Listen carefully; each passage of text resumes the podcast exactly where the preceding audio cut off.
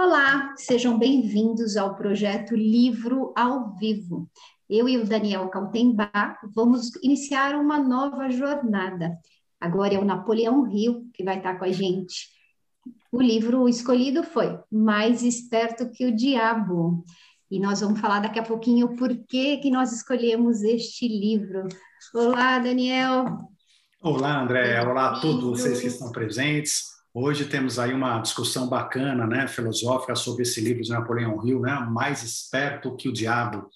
E, enfim, eu acho que tem tudo a ver com a espiritualidade, com a filosofia, com as nossas vidas, com a importância que a gente precisa dar para o nosso pensamento e para esse inimigo que nós temos aí, né, entre aspas, aí o diabo. Vamos comentar sobre isso. Pois é. E você sabe, Daniel, já comentando alguma coisa aqui que algumas pessoas me falaram, quando eu pergunto, ah, você já leu esse livro do Napoleão Hill? As pessoas falam, ai, não, é esquisito esse título, né? Mais esperto que o diabo. Porque quando fala diabo, acho que vem aquela imagem, é, até do catolicismo, ou ligado às religiões de modo geral, né? Aquela figura pesada, aquela figura feia, grotesca, de chifres, de rabo, de sei lá, de, de garfo na mão, não sei. Eu sei que vem um arquétipo que as pessoas morrem de medo. Mas é essa a ideia. Eu acho que não tem uma palavra que traduza melhor o diabo do que o medo. Exatamente. Do que o medo, do que essa figura, porque essa figura do diabo que, o, que a humanidade criou é uma figura para dar medo. O que, que dá medo? Ah, sei lá, né? Um cara cheio de unha comprida, rabo, sei lá o quê, né? Fogo, ah. dentes afiados.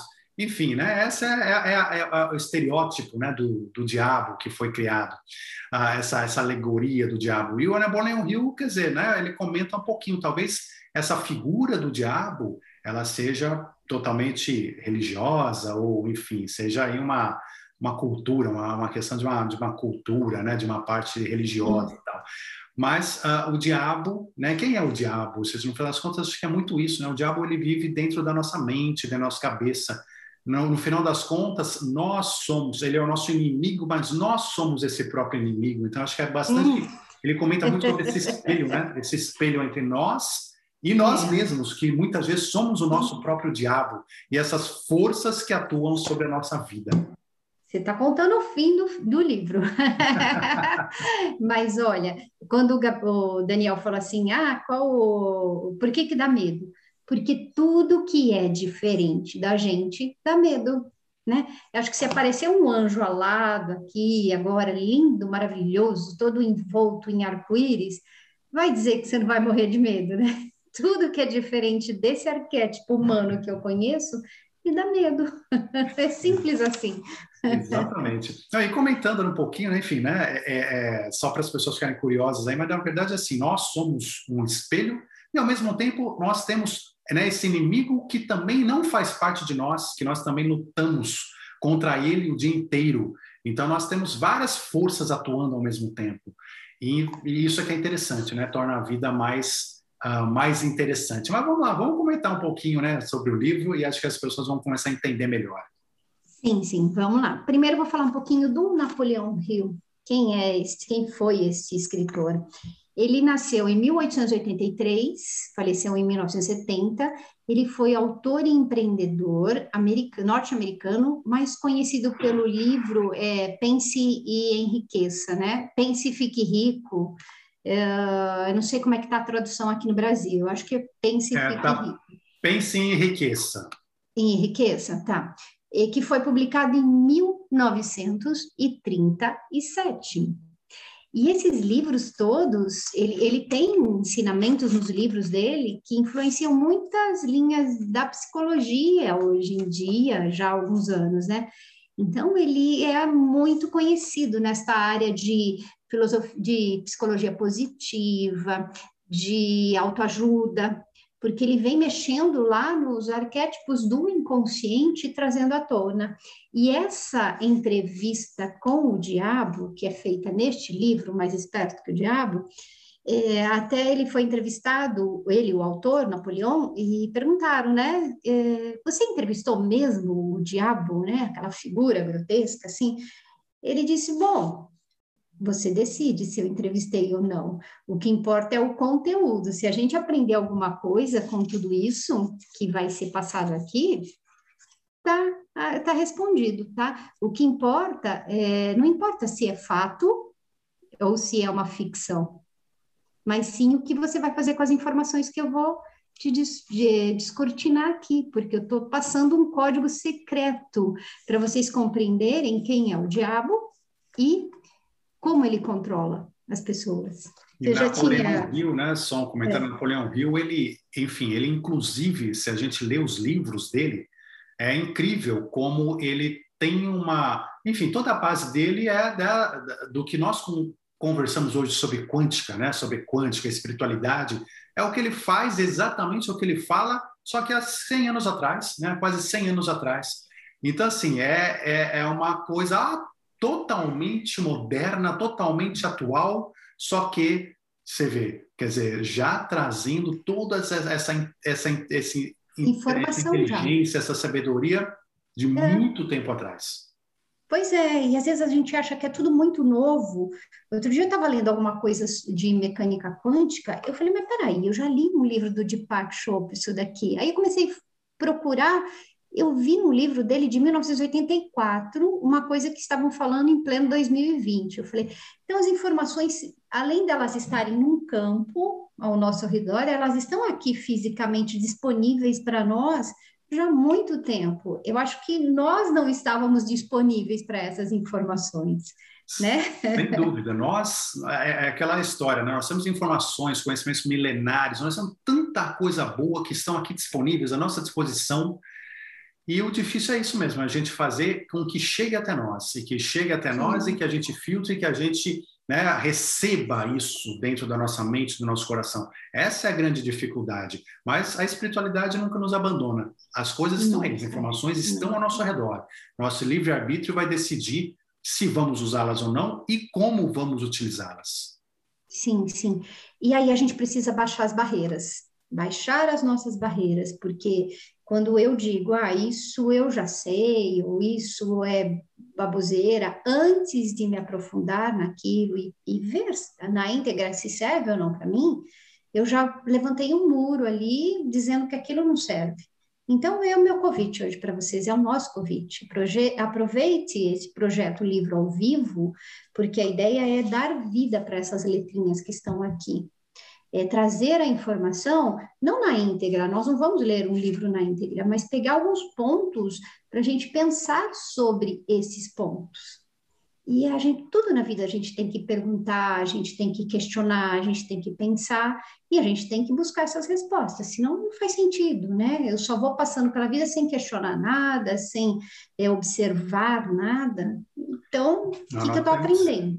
Temos que ter mente aberta sempre, né? Ou seja, a mente aberta para receber. A gente vai formando aquelas crenças, e o livro vai falar de tudo isso, né? De crenças adquiridas, de, de pensamentos, de formas, e que no final a gente fica engessado e literalmente a gente pode jogar uma vida fora simplesmente por não estar aberto a não estar com a mente aberta, não estar a, aberto a novas informações.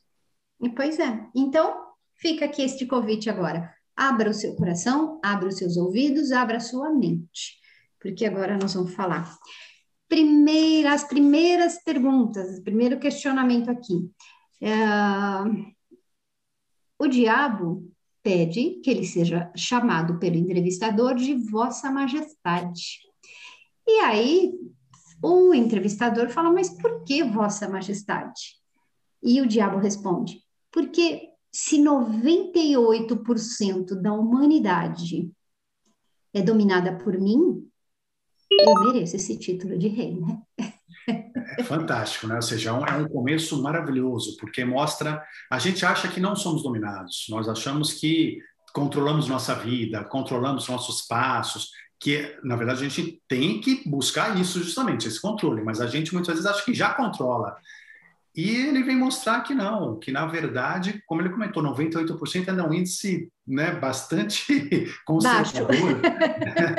Mas assim, que a, né, que a população humana está totalmente controlada ainda, controlada por esse por essa majestade, né? Por esse Por diálogo. essa majestade, exatamente isso.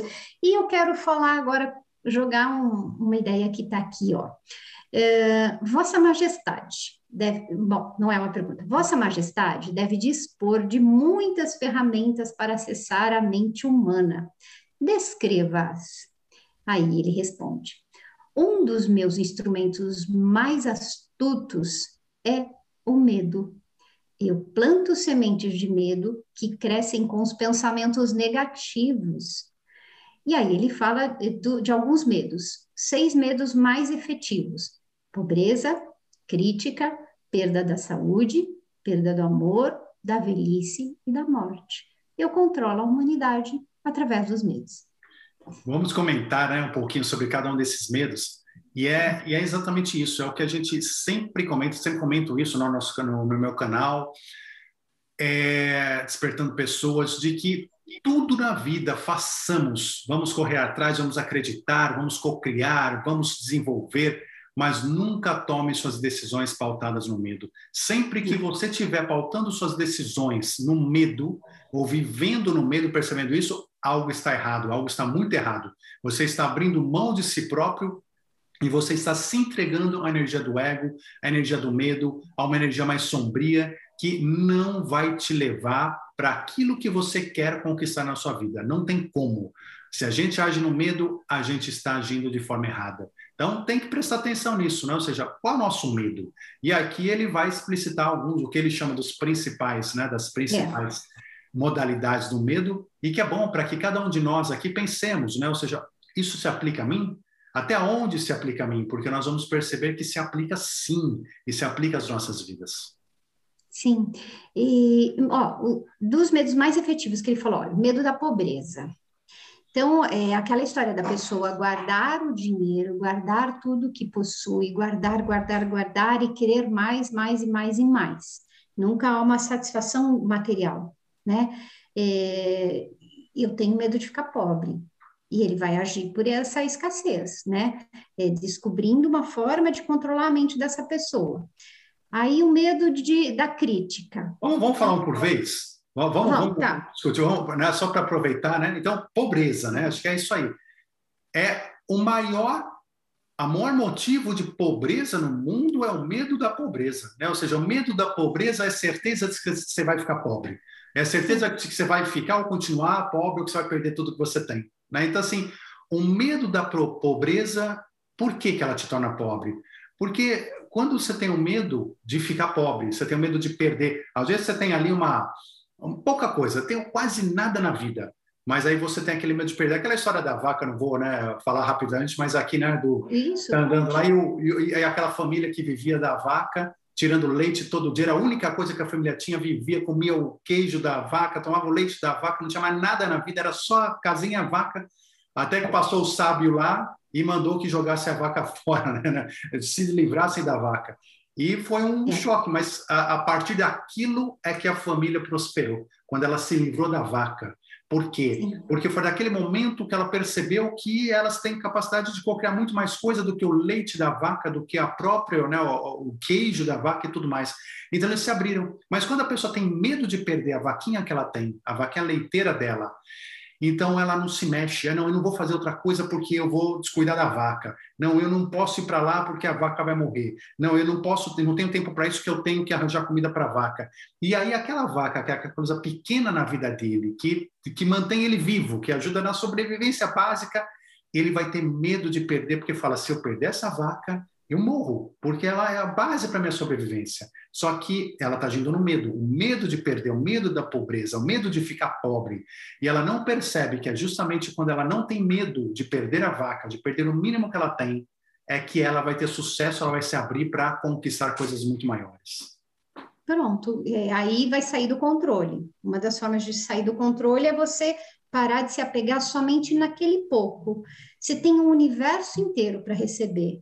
É, aí entra outra historinha. É, o, o, Deus chega para a pessoa e fala assim: ó, aquele mar ali são as infinitas possibilidades. Vai lá e pega quanto você quiser. Aí a pessoa vai com uma colher, o outro vai com uma canequinha, o outro vai com balde, o outro já vai com uma piscina, né? O caminhão pipa para encher piscina. Então, escolhe a forma que você quer receber, né? Exatamente. Se abre. Acredite, vai atrás, vai atrás. Sim. É, o outro medo é o medo da crítica. Hum, esse daqui eu acho tão legal, porque só tem medo de crítica quem critica. Não é isso? Sem dúvida, né? Medo da crítica, porque a crítica vai entrar numa outra. A pobreza, ela vai bater no nosso medo interno de ego, que é da sobrevivência em si, né? Eu vou morrer de fome, né?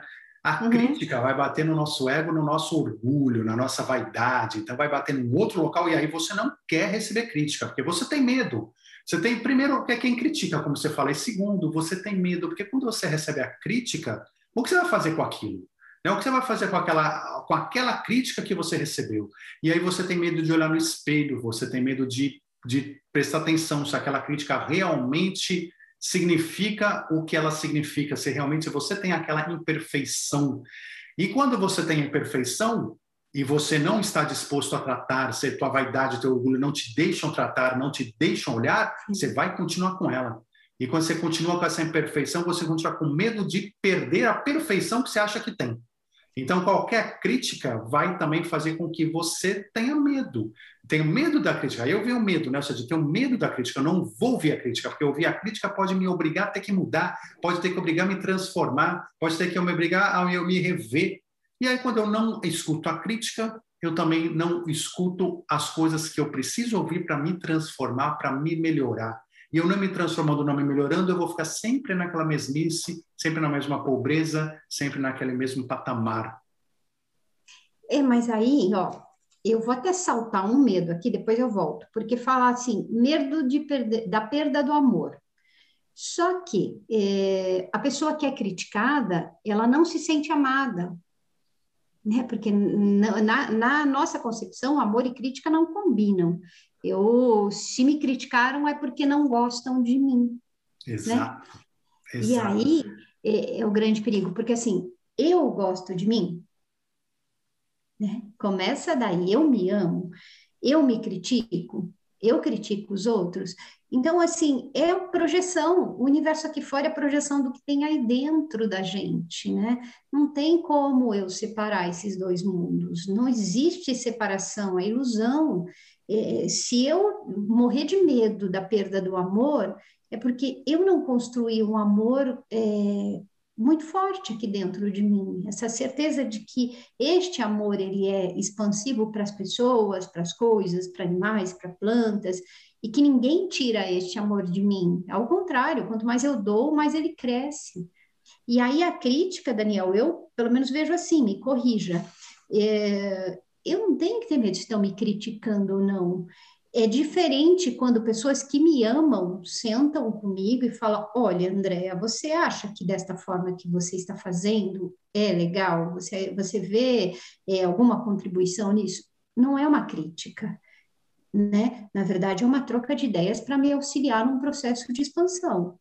Agora, se você chegar para mim e falar, André, tudo que você faz é errado, eu não sei por que você está fazendo esse projeto, porque é uma porcaria, então isso é uma crítica. Só que se eu tenho a consciência de que ele está sendo proveitoso, eu recebo feedback, as pessoas estão curtindo, elas estão compreendendo melhor aquela mensagem que está no livro, então, pronto, mas eu tenho a certeza que eu estou sendo clara e que eu amo o que eu estou fazendo. Não é isso, Daniel? É isso mesmo. As pessoas, é isso mesmo, perfeito. E as pessoas morrem de medo da crítica, né, no final das contas. Mas é isso, veja, medo, estamos falando de é uma modalidade de medo.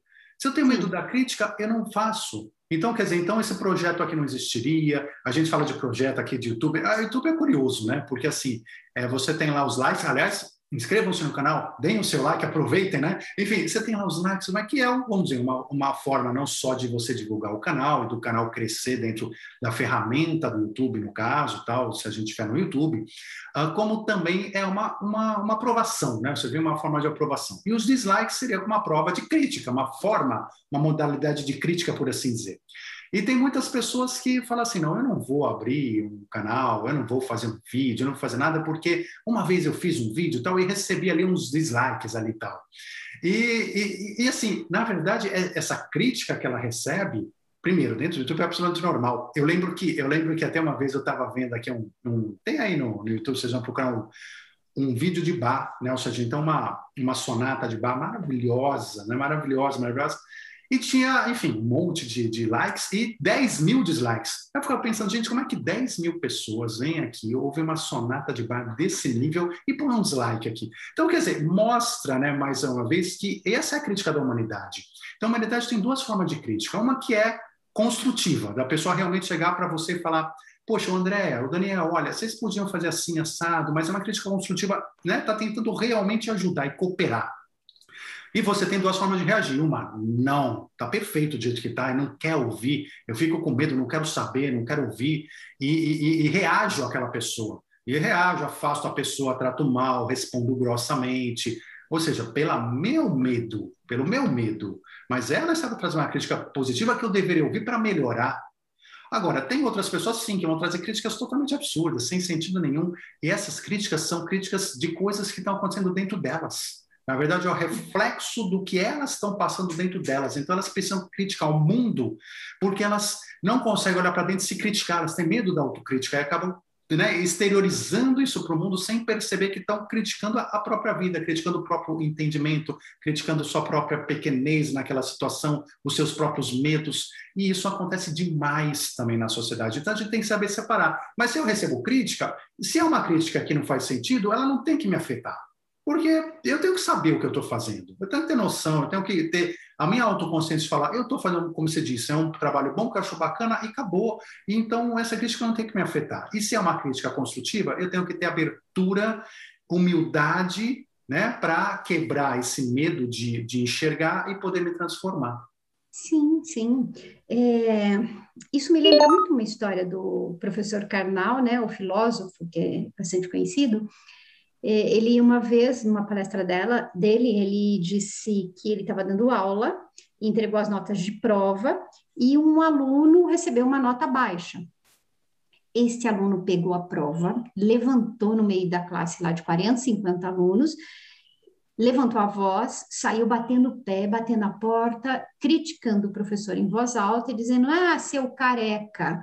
Como se fosse uma ofensa bateu a porta e saiu xingou ele de careca ele falou: Bom, todo mundo parou e olhou para mim para ver a minha reação. Ele falou: Bom, se eu sou careca, aquilo foi uma verdade, não tem por que me ofender. Se eu não fosse careca, aquilo não seria uma verdade, também não tem por que eu me ofender. Então tá tudo bem. A gente tem que parar de levar a vida assim com medo de crítica, eh, levando tudo assim na balança, porque o medo é uma forma de controle e essa é uma forma de muito controle, a crítica. Eu não vou manifestar a minha opinião. Você vê, por exemplo, um vídeo, eu reparo muito nisso, sabe, Daniel? É, tem lá 10 mil visualizações o vídeo, tem mil likes. Ah, mas se 10 mil pessoas viram, as outras 9 mil, elas gostaram ou elas odiaram? Não tem nem dislike, não tem nem like nem dislike, não tem nem gostei não gostei. Eu falei, até quando a gente vai ficar em cima do muro? A gente tem que, que expor as nossas opiniões, não criticar os outros, porque o que eu critico no outro é meu, eu tenho que prestar atenção. Ah, aquela pessoa é, fala demais, aquela pessoa grita, aquela pessoa. Eu estou falando de mim, não estou falando dele, é a minha opinião né? Exatamente. Então a gente precisa sair de cima do muro, a gente precisa tomar uma postura na vida, parar de deixar que controlem a gente com medo da crítica ou com a crítica que fazemos das outras pessoas e situações, né? Sem dúvida. Você comentou sobre né, a ofensa, né? Ou seja, então se criticam, ou seja, não tem, não tem por que me ofender. Por que, que a gente se ofende? A gente se ofende justamente só para a gente entender né, o, o, o gatilho da ofensa. É, é, como eu tenho medo de ser criticado, Então, meu ego tá lá, medo, minha vaidade, meu orgulho, fala: não, minha vaidade, meu orgulho não pode sofrer crítica, eu tenho medo de ser criticado. Quando eu recebo aquilo que parece uma crítica, que parece algo que vem contra a minha vaidade, vem contra o meu orgulho, é, o ego, o nosso próprio ego, cria um sistema de defesa, e esse sistema de defesa é o ataque. Então, como é que eu vou fazer? Para que atacar? Atacar para destruir aquela fonte que está me criticando. Então, né, a gente pega no, no, STF aí, né? Quer dizer, não pode falar contra o STF, porque se o STF você é preso. Mas por quê? Não. Porque é mentira? não sei, né? mas Vamos é porque eu não aceito, né? ou seja, não há aceitação. É a mesma coisa que a gente faz na nossa vida comum.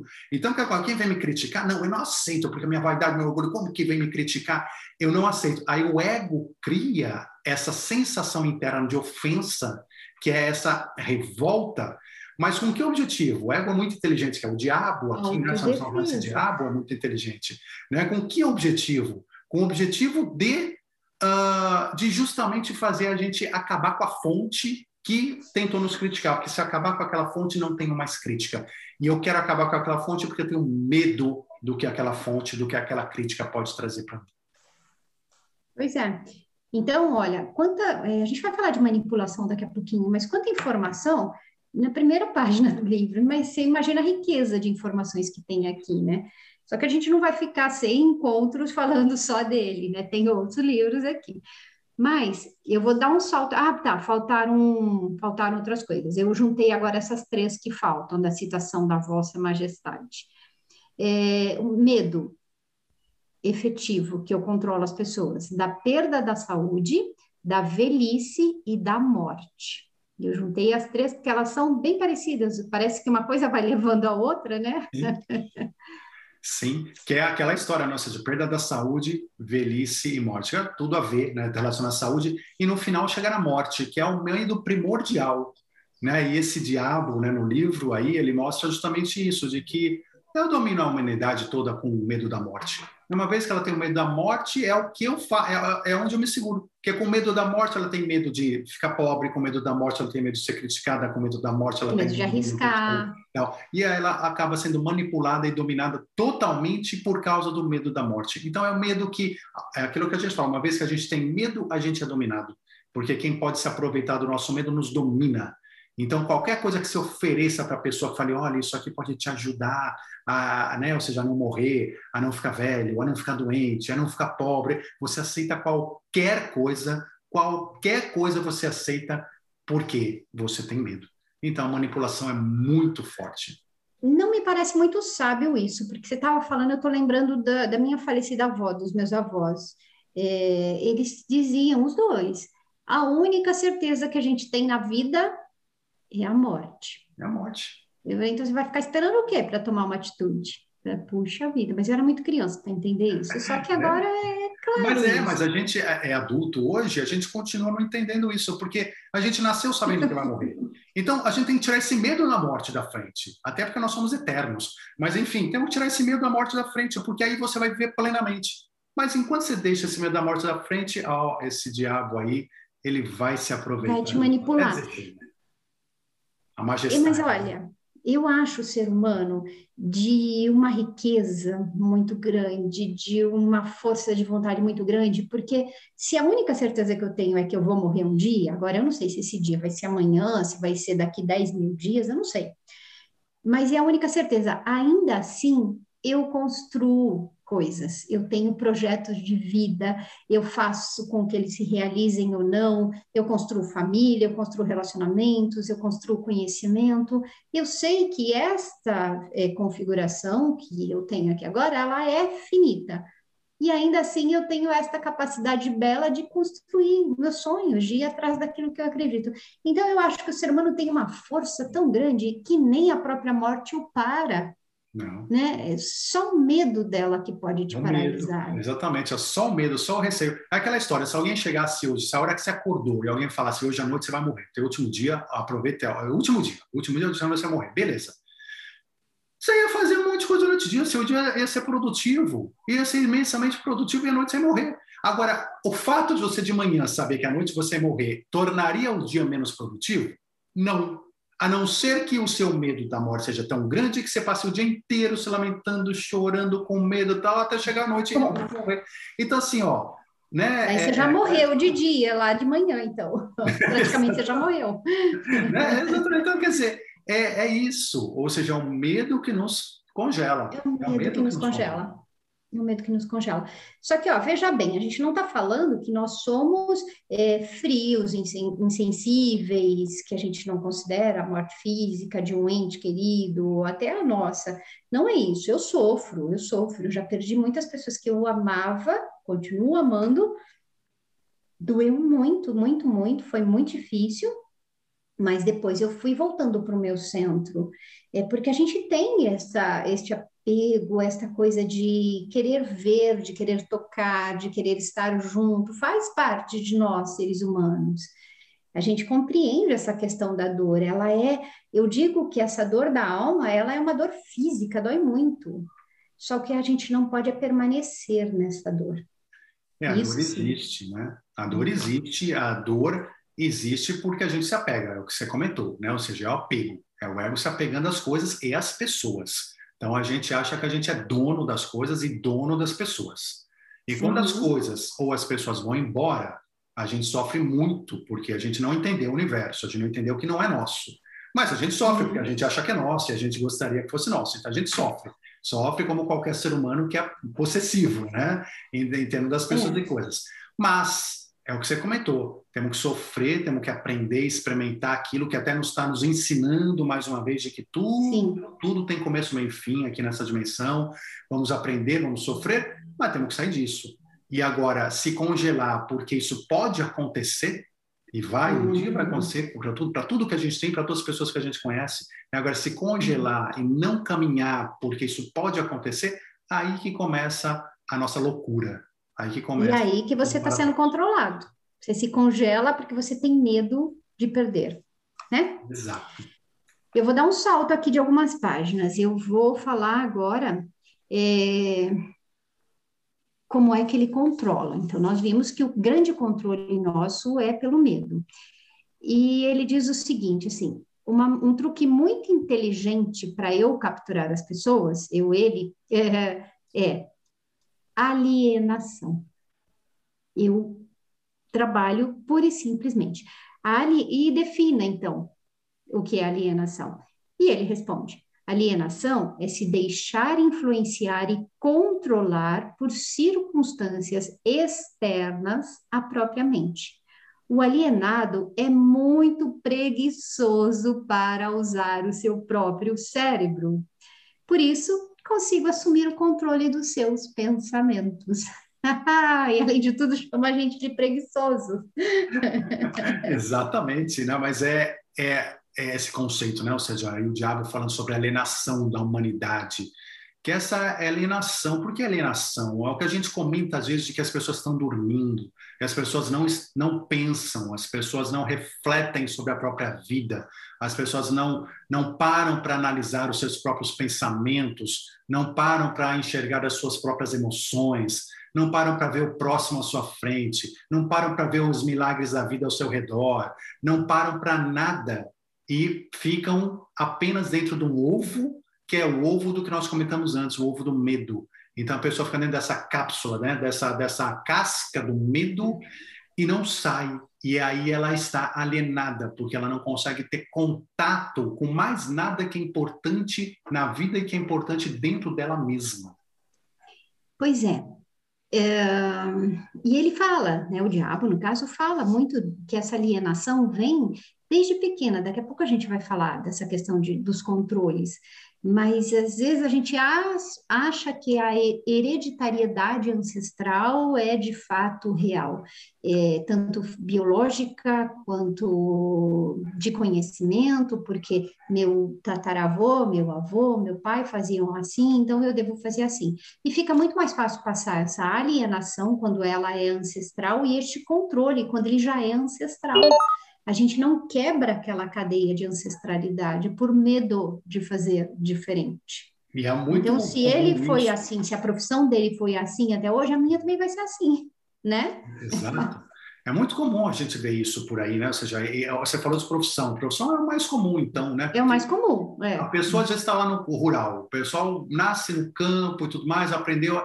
E aí, às vezes, ela acha que ela, a vida dela tem que ser fora do estudo, tem que ser no rural, por quê? Porque foi assim com o pai, foi assim com o avô, foi assim com o bisavô, então não estuda, não vai para a escola, não termina, não tem sonhos de outras realizações, ou às vezes até o contrário, né? Às vezes a pessoa está aqui na cidade e, poxa, mas tem um sonho, enfim, né, de botânica, de não sei das coisas, não, não vai porque o pai é advogado, porque a mamãe é não sei o quê, e, e segue aquela mesma linha. Então as pessoas se fecham, elas se fecham dentro do que aprenderam que vieram dos pais, dentro do que os pais disseram o quê? Porque, por que, que se fecha? Porque os pais falam assim: isso aqui é o seguro. Isso aqui é para você, lembra do medo? Isso aqui é o seguro. Se você sair disso aqui, nossa, você vai entrar num, numa coisa escorregadia. Você vai entrar numa pista totalmente escorregadia. Você é. tem chance de quebrar a cara na primeira curva. Por quê? Porque o mundo é complicado, mas agora, se você seguir essa linha que a gente já construiu, que está pavimentada para você, você vai tranquilo. E a gente aceita mas... qualquer Perdão. estrada. Perdão, Daniel. É, mas aí também, a gente falou de profissão, mas ele está falando aqui da alienação ancestral. É, da hereditariedade. Ah, eu não posso fazer isso, aquilo, porque o meu pai tinha determinada doença. Por exemplo, ele era cardíaco. Então, eu trago na minha genética, eu vou ser cardíaco. Então, isso não, não dá certo para mim. Gente, o diabo está falando aqui que ele te domina por este, por este tipo de alienação, porque você acredita 100% na ancestralidade. E o pior, né, Daniel, é, acredita na ancestralidade, na parte é, negativa, entre aspas, dessa ancestralidade. Você, não acessa o conhecimento que seus ancestrais deixaram, que abriram o caminho para você, que abriram já, tiraram algumas coisas bem difíceis do caminho para que a gente chegasse até aqui. A gente vê muito isso na constelação familiar. E aí o que, que acontece? Você olha para o que pesa, mas não olha para aquilo que é benéfico. Isso é ser controlado. Totalmente. Pronto. Totalmente. Entra na questão né, que nós estamos falando da alienação. Ou seja, a gente tem tanta coisa bela dos nossos ancestrais, né? inclusive não é por acaso que muitas culturas, religiões, principalmente orientais, fazem, né? ou seja, uma grande a homenagem aos seus ancestrais em vários sentidos, tudo mais, porque sabem que deles vem conhecimento, vem oportunidades. Então existe uma gratidão pela ancestralidade. É todo um trabalho bonito que é feito.